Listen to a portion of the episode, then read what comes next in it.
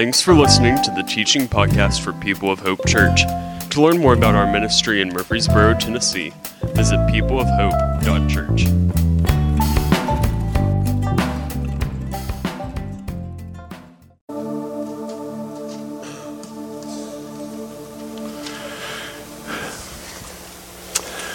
I'm so glad you are with us today. We are beginning a brand new teaching series. It is my hope that we'll dive into a single book of the Bible at the beginning of every new year, and God will do a lasting work in our hearts. And this year, this January, we are diving into the book of Colossians. So uh, if you have a copy of the scriptures with you, if you have a uh, on your device or in a, in a, book form, whatever you've got, open it up to the book of Colossians, and we're going to dig in a little bit, uh, move through this. We're going to spend several weeks together in the book of Colossians, and I'm really, really uh, excited about what the Lord is going to do for us um, as a young church. I don't know if you noticed while you're turning, I'll just kind of remind you, but yesterday uh, was the fifth. We are now five months old as a church. Happy five month birthday, people of hope. And so um, I'm so grateful for what the Lord has already done, and we're so hope filled for what the Lord is going to do um, as we continue to follow Him. Colossians chapter 1, verse 1. Paul, an apostle of Christ Jesus by the will of God and Timothy, our brother, to God's holy people in Colossae, the faithful brothers and sisters in Christ. Grace and peace to you from God our Father. Let's stop there for just a couple of minutes and make sure we understand kind of what the book of Colossians is all about, who wrote it, who's he writing to, what's going on. So, this is the, the church at Colossae. Colossae is a town that at the time of this writing is sort of a town that's kind of dwindled. It used to be big shot town. It's on the Lycus River in modern day Turkey. It's about 10 miles from a place called Laodicea. And in ancient days, Laodicea blew up. It's sort of like it just became the big town that everybody wanted to move to, and this area of Colossae dwindled.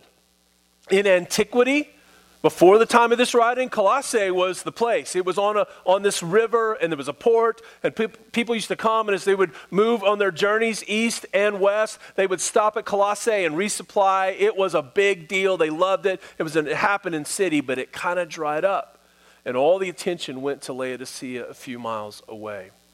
The Apostle Paul, from our best understanding of things, is writing this letter to the church in Colossae from Rome. Paul is under house arrest. He's in a place where he was able to have visitors. He was sort of under guard. He wasn't completely free, but it wasn't the harshest of conditions. And evidently, he had writing materials.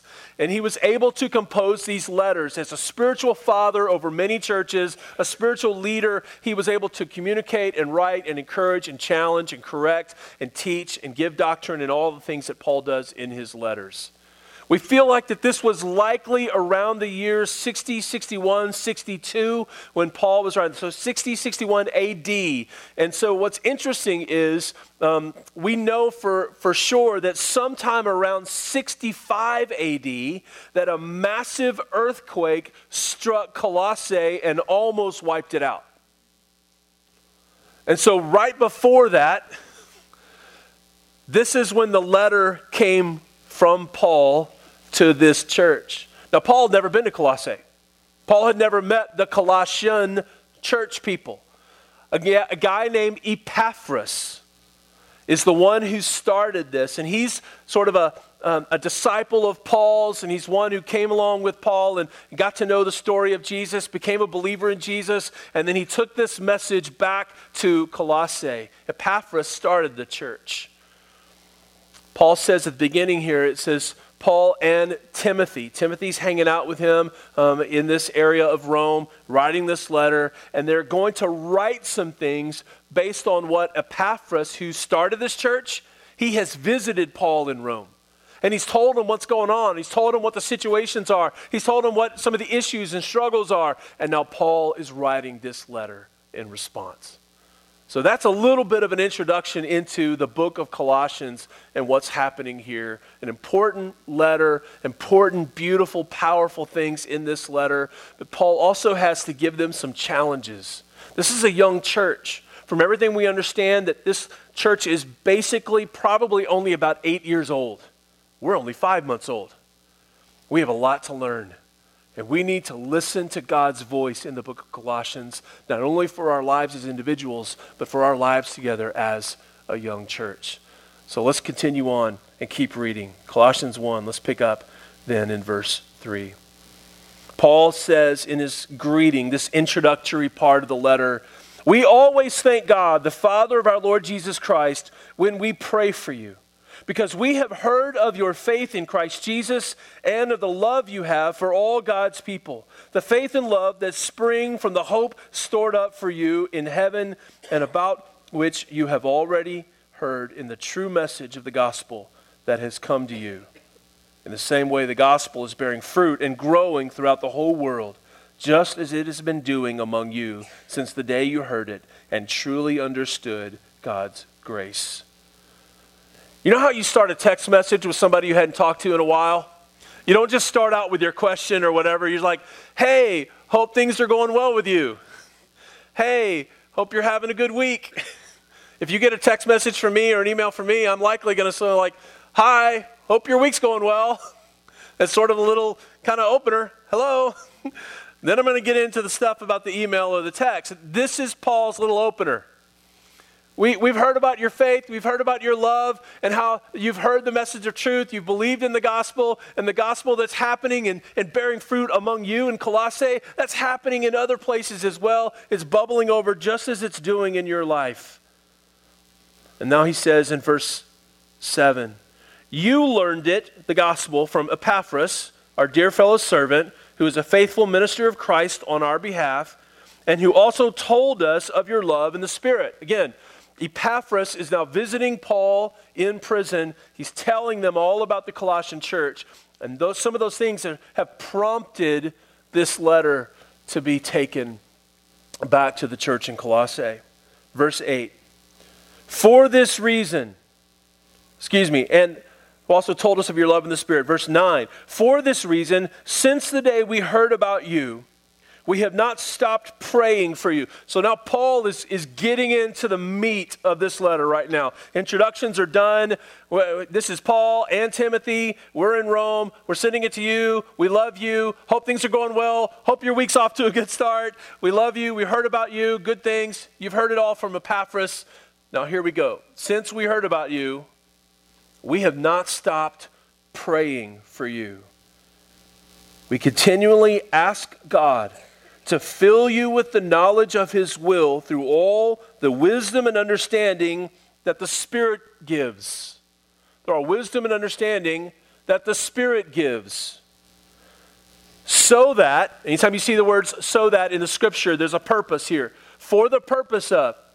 We want you to be filled with the knowledge of the will of God and all of the wisdom and understanding that the Spirit gives for the purpose of, look what it says, so that you may live a life worthy of the Lord and please Him in every way, bearing fruit in every good work, growing in the knowledge of God, being strengthened with all power according to His glorious might, so that you may have great endurance and patience.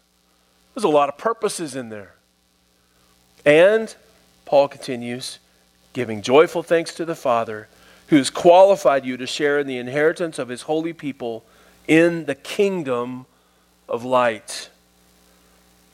For he has rescued us from the dominion of darkness and brought us into the kingdom of the Son he loves, in whom we have redemption, the forgiveness of sins in that language there of rescue, you have this beautiful truth of what Jesus has done for us. And he's writing to Christians, he's writing to God's holy people in Colossae, he's writing to, to people who already believe, and he's calling back thoughts of Moses, who was the deliverer sent to the people of Israel to rescue them out of bondage and take them out of Egypt and bring them into the promised land. And Paul calls this back here and saying, and This is about you being transferred, being rescued out of the kingdom of darkness into the kingdom of the Son he loves. By the way, that's amazing that God has done that for you and me, isn't it? He has rescued us out of the kingdom of darkness, out of the kingdom of evil, and He has pulled us and transferred us into the kingdom of the Son He loves. Check this out. He has rescued us. That means He went for us. He didn't just sort of punch a button for a long way off. He sent his son Jesus. God sent his son Jesus onto the planet Earth. He sent him here, put on skin, on a mission to give his life on the cross, to die for the guilt of your sins and my sins. Jesus came to rescue you and rescue me. He came to get us. You're locked up in the kingdom of darkness. If you're not a believer in Christ Jesus, you may not even know this, but you are still under the grip of sin in your life. And you're maybe thinking, well, I'm not really all that bad of a person. It's not about a sliding scale of badness. If any of us have sinned against God, we are rendered spiritually dead and we, are, we have made ourselves enemies of God. And we are under the grip of sin. And we can't break free on our own. But thanks be to God who didn't just say, hey, get yourself out of that, but He came down to rescue us. Is that good news for anybody this morning? He came and got us. We could not free ourselves, so He came and rescued us out of that kingdom. Whenever you hear the word kingdom, you automatically know that it has a, a king. And if you were living under the kingdom of darkness, if you were living in the grip of sin, that is a terrible ruler, isn't it? The ruler of the kingdom of darkness will lie to you. It will make false promises. It will get you to waste time and money and resources and affection. It will just set you up like Lucy thinking that she's going to let Charlie Brown kick that football. The king of the kingdom of darkness is not for you. Is, he is not trying to help you. He is not trying to repair and restore your life. He is out to steal, kill, and destroy you if he possibly can. And here's the deal that king may look really powerful, that king may have have just a big roar and a big growl, but the king of the kingdom of darkness is a toothless monster. And he is a created one. And he has no power in the presence of the creator. And your king, Jesus, went into the kingdom of the dominion of darkness and he pulled you out by his death and resurrection. Hallelujah. Other translations say you've been transferred from the kingdom of darkness to the kingdom of the Son he loves. You've been rescued, delivered. As Moses was sent, Jesus was sent. As Moses displayed the power of God, Jesus displayed the power of God. And Jesus died and rose again so that you might be adopted as his son or daughter, so that you might be forgiven of all your sins, so that you might be clean of all the shame, and so that you might be free from the grip of sin and get out from under that king and get under leadership of the king. Let's hang out right there for a second. He's a good king, amen? He is for you. He is eager to help you be more free than you were yesterday. He is eager to bind up your broken heart. He is eager to clean off any remnant of shame that might be hanging around. He is kind and generous and faithful and powerful, and He is good, and every decision He makes is right. And every time He moves His hand, it is the right thing to do. And every time He decides to hold back his hand. It is right because he's the king. He's the king. And he's the good king. He loves you. So let me just frame that for you in this. The message right here in Colossians chapter 1 is what it means to be a Christian is that I've been rescued out of darkness and been pulled and transferred into the kingdom of the King of Kings who is all good. That's who you are. And as Paul gets into the meat of this, I want to go back to verse 9. Go back to verse 9 in your text and on the screen or wherever you're following along this morning. Paul says, For this reason, for, for the reason that we've, we've heard about you and your love for Jesus and love for all people. For this reason, since the day we've heard about you, we have not stopped praying for you. That word praying there is a, is a general term. We've not stopped praying for you. We're regularly praying for you. So let me ask you, Christians, young church in, in Murfreesboro, who are you praying for? Who are you continually praying for? Who's on your list? Who's on your bathroom mirror? Who's on a little card hanging down from your rearview mirror? Who's on the, the wallpaper of a screen uh, on your phone, uh, on the lock screen? What names are there? What initials are there? What are you doing to remember to continually pray for people? One of our spiritual fathers, Paul, has given us the example of as we hear about people, and God brings them into our lives, let's pray for them. Who are you praying for right now? He goes on to use another word for this. Right in the next part of that, he, he just said, We have not stopped praying for you, this general prayer for you, but we can now, we continually ask God. When you do a study of that word, it's a strategic, a specific. Hello, Paul's about to get serious. We're about to ask God for something specific. We're not just like general prayers for you, thinking about you.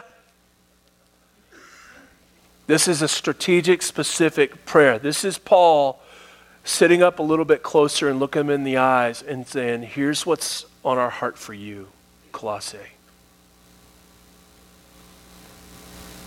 And I believe the Holy Spirit wants to say, Here's what's on the heart of God for you, people of hope, as individuals and as a new community of faith. Look what he says. This is the specific prayer he prays. We continually ask. We continually ask God to fill you with the knowledge of His will through all wisdom and understanding that the Spirit gives, so that you may live a life worthy of the Lord and please Him in every way, bearing fruit in every good work, growing in the knowledge of God, being strengthened with all power according to His glorious might, so that you may have great endurance and patience, giving joyful thanks to the Father who's qualified you. The bulk of my time that I want to spend with you in the remainder of this first part of the teaching, I want to camp out in these few verses, starting in verse 9. And to help us understand this, we need to think about who the Apostle Paul is as a writer. Don't you love the Apostle Paul? Don't you love the letters of Paul? If you're an English person, a grammar person, uh, if you may think about that Paul uses a lot of, of clauses in order that this can happen and this can happen and this can happen, so that for the purpose of, and then this will happen, and then if you're strengthened by that, then this will happen. He gives all of these, you kind of have to make a chart.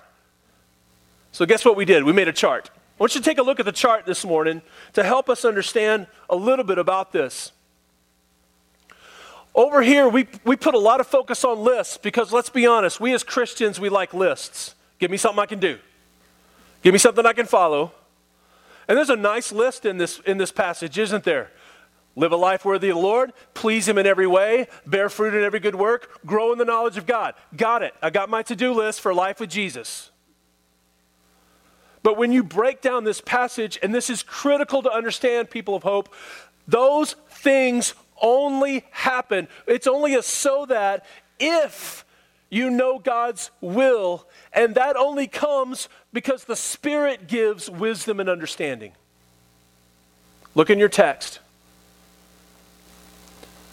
We continually ask that you would be filled with the knowledge of God's will through the wisdom and understanding that comes by the Spirit so that you can do all the list. And as I've been praying about this and praying about you and thinking about our time together in this passage, the Lord has reminded me that there are a lot of us in our new church, as a church as a whole, and as individuals in our jobs and in our schools and in our marriages and in our relationships in our city. And we are out there busy, busy, busy trying to live a life worthy, please Him in every way, bear fruit in every good work, and grow in the knowledge of God. And we are not stopping to be filled up by the Spirit first. Because God has not called you to try hard, God has called you to keep in step with the Spirit. God has not caused you to be an exhausted, tired, anxiety riddled worker for the kingdom. He has called you to be filled with the Spirit. I love that Paul says these are things that the Spirit gives. They're not hidden, they're not secret. You don't have to be a special third degree black belt ninja Christian. These are things the Spirit gives. So look at the chart. The Holy Spirit gives wisdom and understanding so we can know God's will. So that, so everything over there on the left has to happen first. So that you can live worthy, please, and bear fruit and grow in the knowledge of God. A lot of us, if we're honest, we have not been stopping on a daily basis to be filled with the wisdom and understanding that the Spirit gives. We've just rushed out the door to try to live worthy, bear fruit, please Him. Got to try to please Him. Paul is teaching us that the Spirit gives wisdom and understanding to know God's will so that we can live a life worthy of the Lord, please Him in every way, bear fruit in every good work, and grow in the knowledge of God. I will go as far as to say this that you will not be able to fully live worthy, fully please Him in every way, fully bear fruit to your potential if you are not stopping to be filled with the wisdom and understanding of the Spirit. You can be busy. You can make moral adjustments in your life. You can go out there and try to set spiritual goals and go for it. But we are not a flesh busy, body busy, fill up our calendar busy people. We are a people of faith. We are a supernatural people. What in the world are you talking about, Kyle?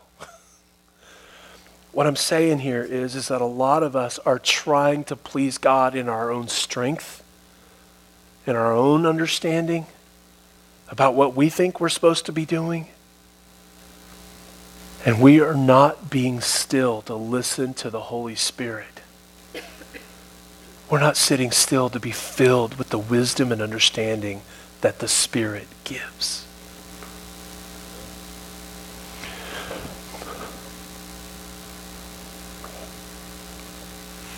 When the Spirit gives wisdom and understanding, we will know God's will so that we can do these things and then strengthen with all power, according to the text, so that we'll have great endurance and patience. Anybody need patience? I need patience.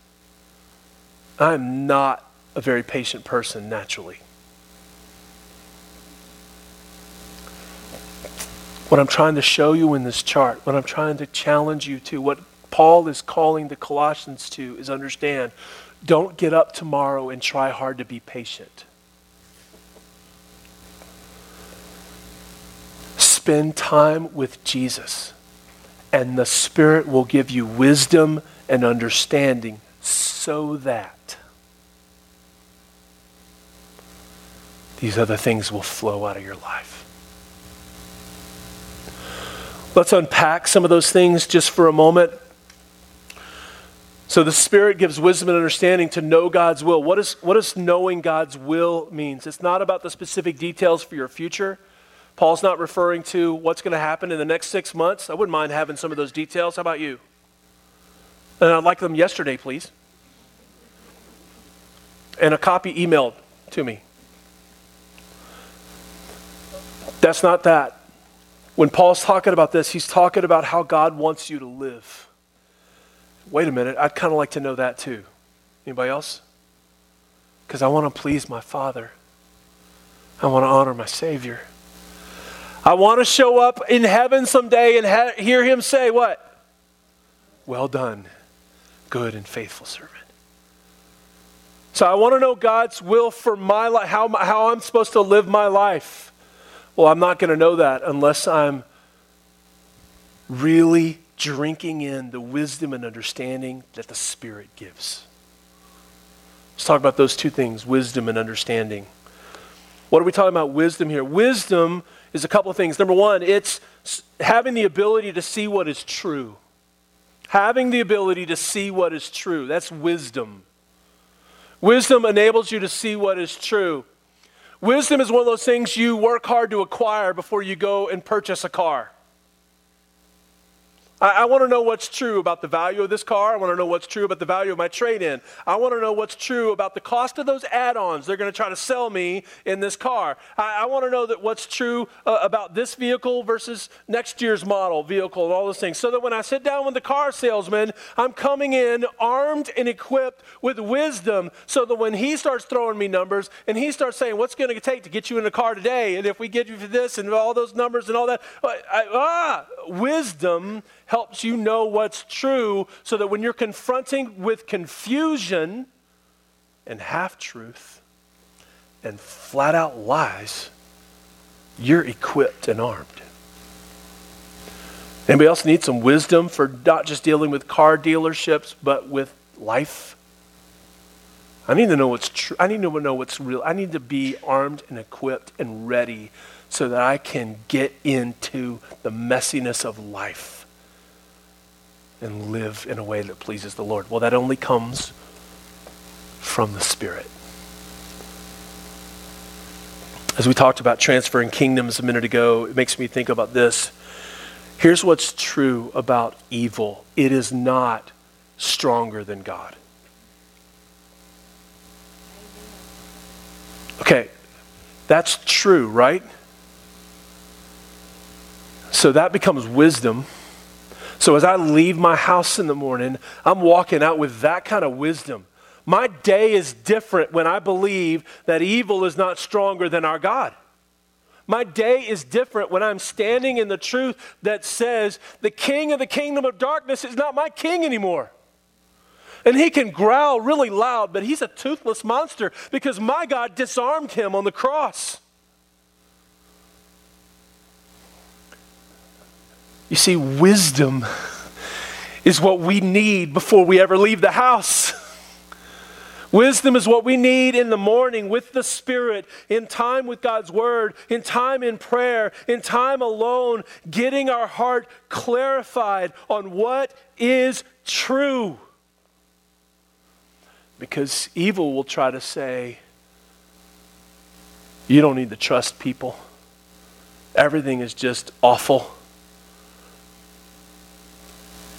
There's no hope. But that's not true, is it? Hello? We have hope in Jesus. As a matter of fact, we're a people of hope. And when you walk in that wisdom, your day is different. And the people you meet, they're different. because somebody talks to you, evil is awful. Yes, it is. But my God is greater. Cancer is evil. Yes, it is. But Jesus heals cancer without breaking a sweat. When you're armed with the wisdom the Spirit gives before you ever reach for the doorknob at your house, your day is different and the people you meet are different. And somebody says, Man, have you been watching the news? I mean, the news is just depressing. It's just awful. I just hate where our country is. I hate with what's going on in our schools. I hate what's going on in our cities. I hate what's happening with our young people. everything's just awful. Hold on, hold on.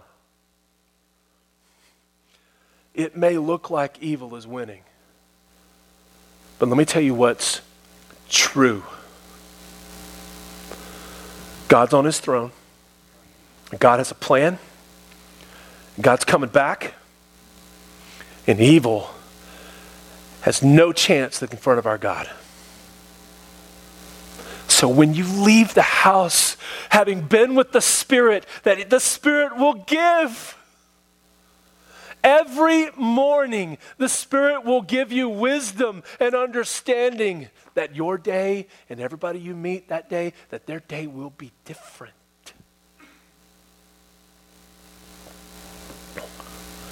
There's something else about wisdom. You not only can see what is true, but you can see what is right. Wisdom is the ability to see what's right.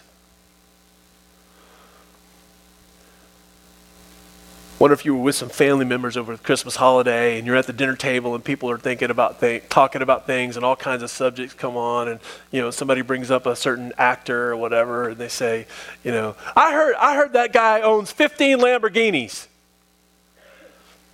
And something in you just went, that sounds made up. You're Googling over here under the table.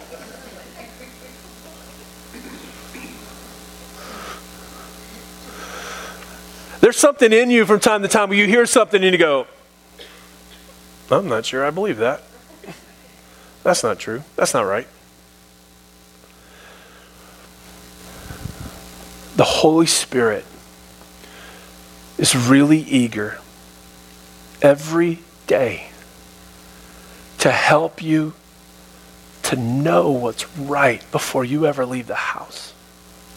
So that when temptation comes swinging at you, you go, I'm not buying that. That's not right. Because before I left my house this morning, I got my heart set on what is right. And God's Spirit, God's Spirit gave me wisdom so that when I was confronted with all of these things that are not right, it was clear. Paul and Timothy are continually asking for these people in Colossae that they would be filled with the knowledge of God's will, how He wants them to live through, and it only comes through the wisdom and understanding that the Spirit gives. So, what's understanding? Understanding, I'll give you three quick things. Understanding, first of all, it's about what really matters in life. Understanding is when you when you're clear about what really matters in life.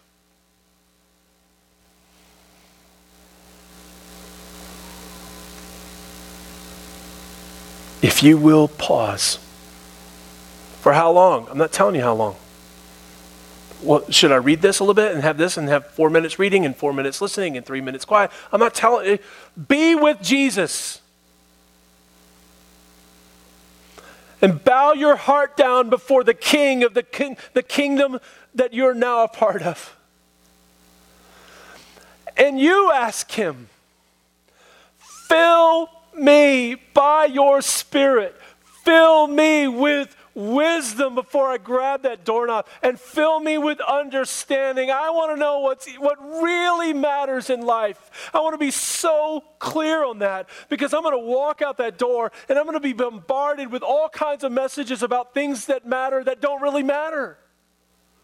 About likes on my Instagram profile. About do I have Apple Watch Series 4 or am I just a way back Series 1 guy?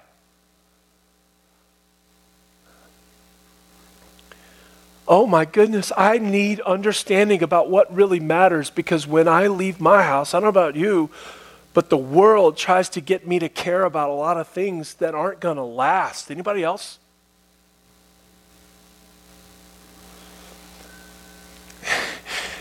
Paul prays strategically and continually fill them, God, fill them, God, with wisdom so they can know what's true and what's right, and understanding so they can know what really matters.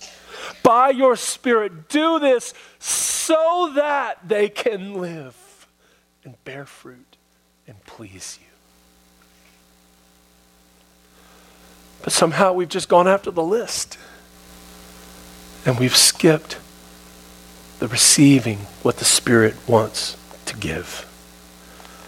Two more quick things about understanding. First of all, it was what really matters in life. Second of all, who you are in Christ. Oh man. All of us, before we leave the house in the morning, before we get to school, before we get to work, before we go anywhere or do anything, we need to have crystal clear understanding from the Spirit of who we really are in Christ. Because let me tell you what's true about you God gave His Son to buy you out of hell to set you free from the grip of sin, to wipe all the shame off of your life, and to make you clean as a son or a daughter of His. That's who you are. Yeah, but I'm, I'm kind of a, I'm so inconsistent as a Christian. I mean, I have good days and I have bad days. Welcome to life as a human. But when God looks at you, he does not see a screw up. When God looks at you, he does not see a promise breaker. When God looks at you, he sees the righteousness of Christ Jesus. When God looks at you, he sees you clean. You're the only one bringing up your past.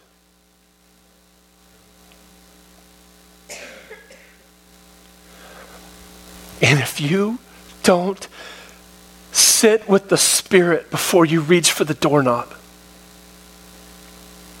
you're going to leave the house and live the day in a false identity. I'm just worthless. I don't deserve. I shouldn't. I can't. No. Hello? I'm a child of the one true King.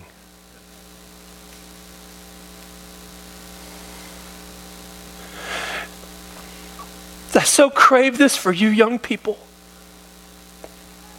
That you would not look to Instagram to tell you you matter. That you would not look to even a parent to tell you that you matter. I so crave this for you that you would walk out of your house full of knowledge of the love of God that you are fully accepted just as you are, awkwardness and all. That you would be at peace with how God made you.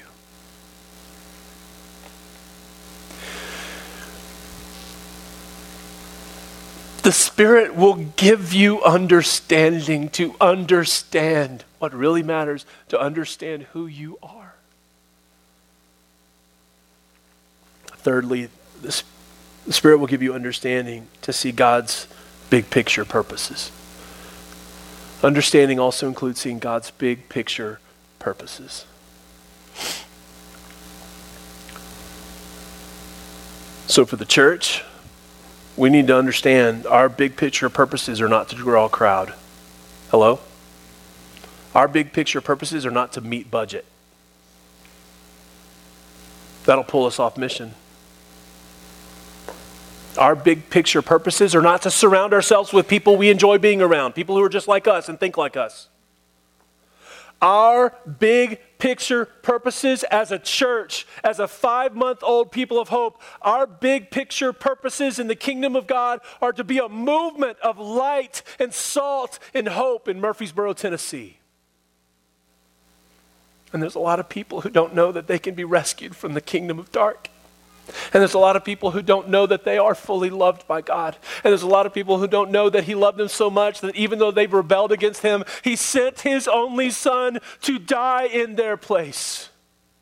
And there's a lot of people out there who are beaten down by evil and they need light. They need hope. They need to bump into a Jesus person who met with the Spirit in the morning and got filled up with understanding.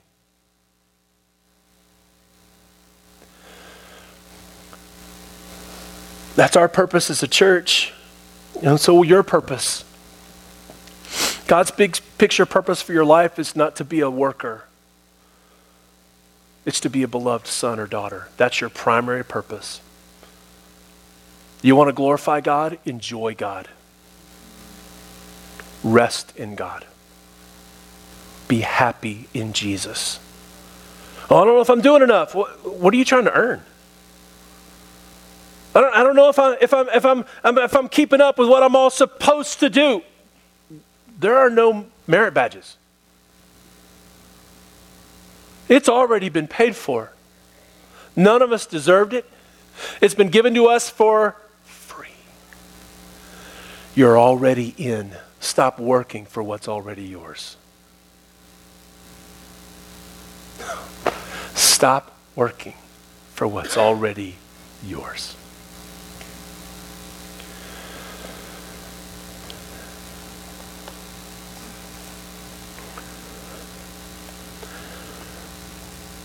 I needed to make this chart because when you read Paul and all these clauses, you can get lost in the so that's and then this and those things. I needed you to see the sequence. We continually ask that the Father would fill you with a knowledge of God's will or how, how He wants you to live through, and only through, it only comes through the wisdom and understanding that the Spirit gives. Some translations say through spiritual wisdom and understanding. When you break that out, it means break that out, it means the wisdom and understanding that the Spirit gives. Only through that, then can you go after bearing fruit. And let me tell you something. If you will become a spirit dwelling, time in the morning Jesus person before you reach the doorknob person, if you will become that, then the things on the right side will not ever enter your mind as effort. They will simply be the overflow of you living by the Spirit of God. Pleasing God is not work. So, one of the first things you need to do tomorrow is not go out and do something for Jesus. One of the first things you need to do is sit with Jesus and let Him give you something wisdom and understanding. And then those things will come out of your life. Let me close with just a couple of quick pictures about this. Wonder if we have any video gamers in the room. I like video games. I'm slightly older, so I can't keep up with my kids, but we play along every once in a while, and I enjoy it. I, my wife says it's good stress relief for me. I like to go and blow things up from time to time on the screen. I like World War II games and other first person shooter kind of games and Call of Duty and all that kind of stuff. I love of all that. It, it, so uh, I'm going to try to put this into to, to language for you, a gamer. Gamer. Sitting with the Spirit in the morning to receive the wisdom and understanding before you reach for the doorknob is like you creating a class in the video game. If you're a gamer, you know what I'm talking about. If you're not a gamer, you're like, I have no idea what you're talking about. That's okay. I'm coming for you next. Just wait. Just wait. Creating a class in the video game is you're like, oh, I'm going to be in this kind of a map. And in this kind of a map, it has long alleyways for sniping. It has, you know, this kind of a place. I need a, I need a close quarter battle weapon. I need some sort of this. I need, I need that. I'm going to think about this. I want this perk. I want that attachment. Oh, I don't want that. I need, I want, I want, I want to go fast. I want a quick reload. I want all these things on here. I'm going to create a class because I know the map I'm going into. So I'm going to create a class and make sure I've got exactly what I need before I go into the lobby to play that game. Gamers, you with me?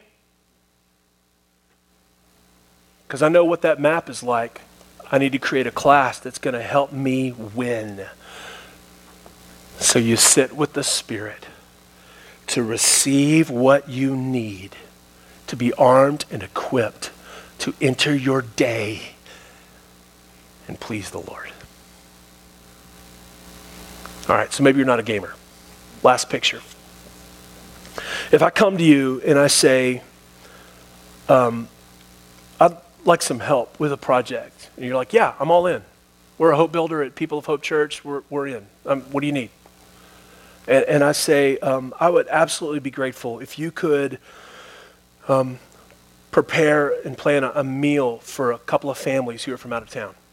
Got it. Done. Settled. I'm on it. Happy to serve. I'm gone. Let's go. Meal. Families from out of town. I'm on it. And what if I said, okay, hold on before you go?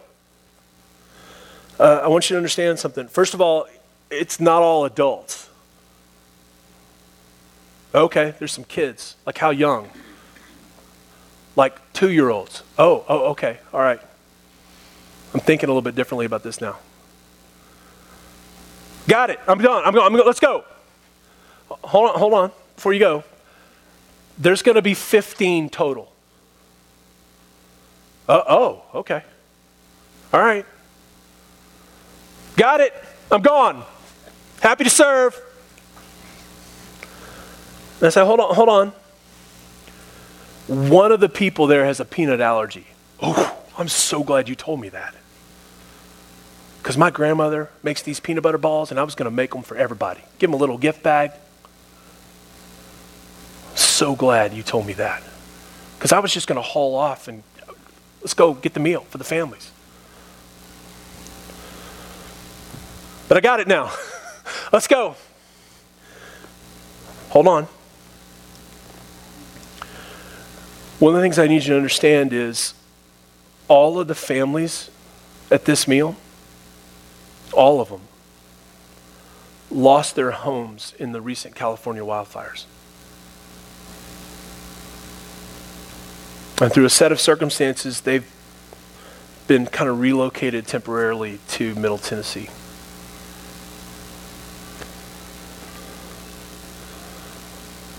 Whoa.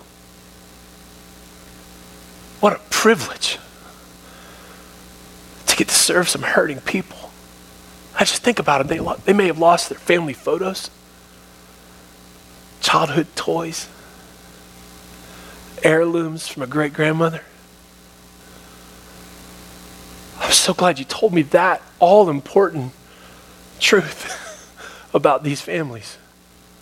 Okay, all right, I really want to, okay, I want to bless, I want to spoil them. Do you see where we've gone? From I just need you to make a meal for us. Okay, I got it, I'm gone. So now we understand it's different ages. There's 15 of them. We understand now one's got a peanut allergy, and we understand all of these people have been beaten up by a natural disaster. Got it now. Let's go. Hold on. Your budget for this meal is $10,000. Okay, I was just going to go to Bojangles.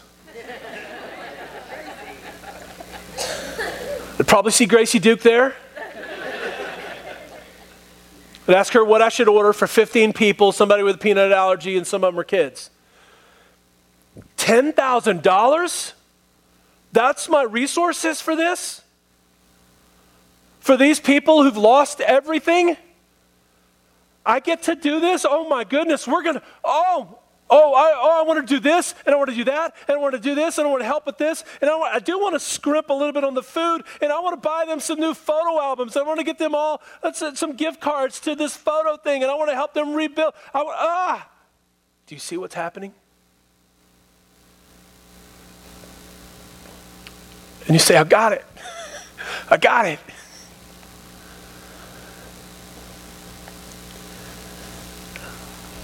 And I say back to you, now, now that you know, there's 15 of them. One of them's got a peanut allergy, and all of them have been devastated. Some of them are kids. And you have $10,000 to spend on this meal. Now go and put it together. You see, getting the briefing getting equipped with what's really true is vision and context for your day. Before I reach for the doorknob, I sit with Jesus and I go, all right, now what's really true about you, about life, about evil? What's really right?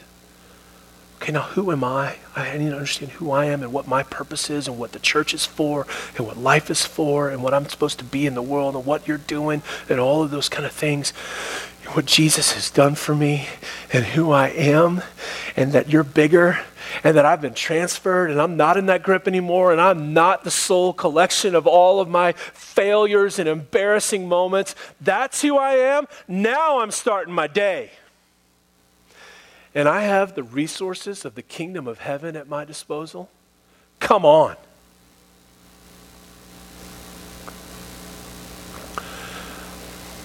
As one of the spiritual leaders in your life, one of the many, I plead with you to wake up tomorrow and receive what the Spirit wants to give before you just rush out and try to do Monday.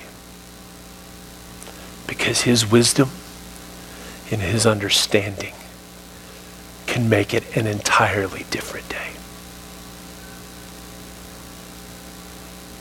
Let's pray.